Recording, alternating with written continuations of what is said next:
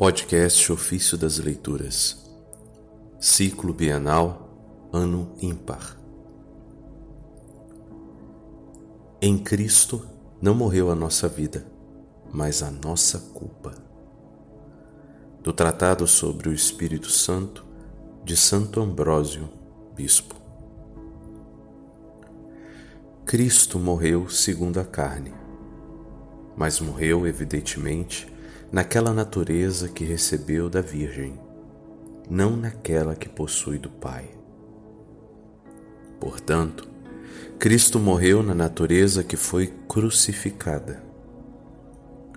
O Espírito Santo, porém, não pode ser crucificado, visto não ter carne nem ossos. O Filho de Deus foi crucificado porque tinha carne e ossos, que assumira a fim de morrerem na cruz todas as tentações de nossa carne. Com efeito, ele assumiu uma natureza que lhe era estranha para esconder a que lhe era própria. Escondeu essa natureza para ser tentado naquela outra e desse modo poder resgatá-la, e também a fim de nos chamar para a sua própria natureza, através da natureza que assumira.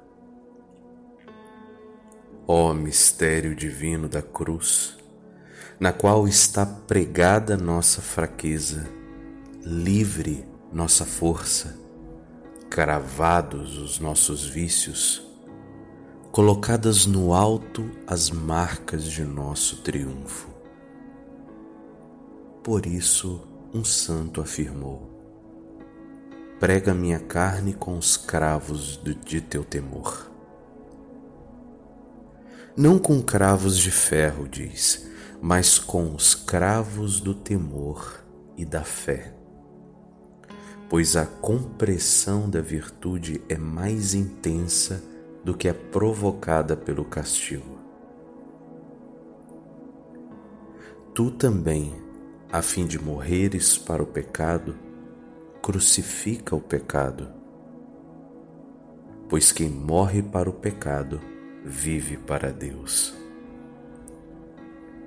Que vivas para aquele que não poupou seu próprio Filho, a fim de crucificar em seu corpo as nossas paixões.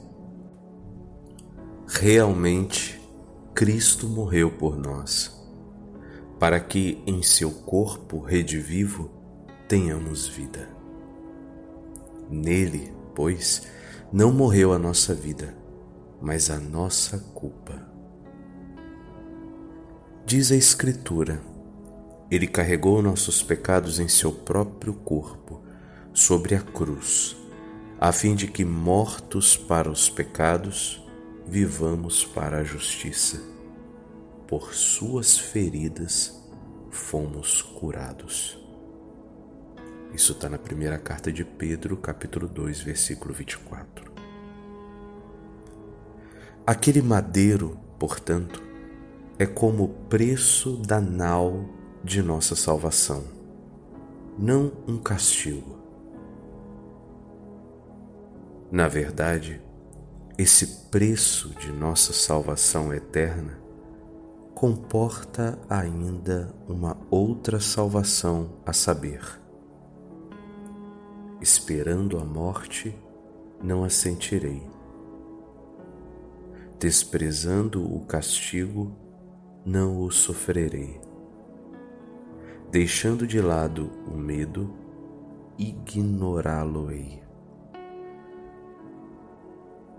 Quem é, então, aquele por cujas feridas fomos curados, a não ser Cristo Senhor?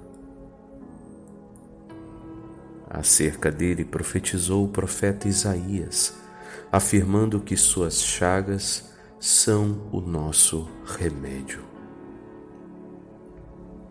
Também o apóstolo Paulo, em suas cartas, escreveu a seu respeito que ele não cometeu pecado, mas se fez pecado por nós. Isso está na segunda carta de Coríntios, capítulo 5, versículo 21.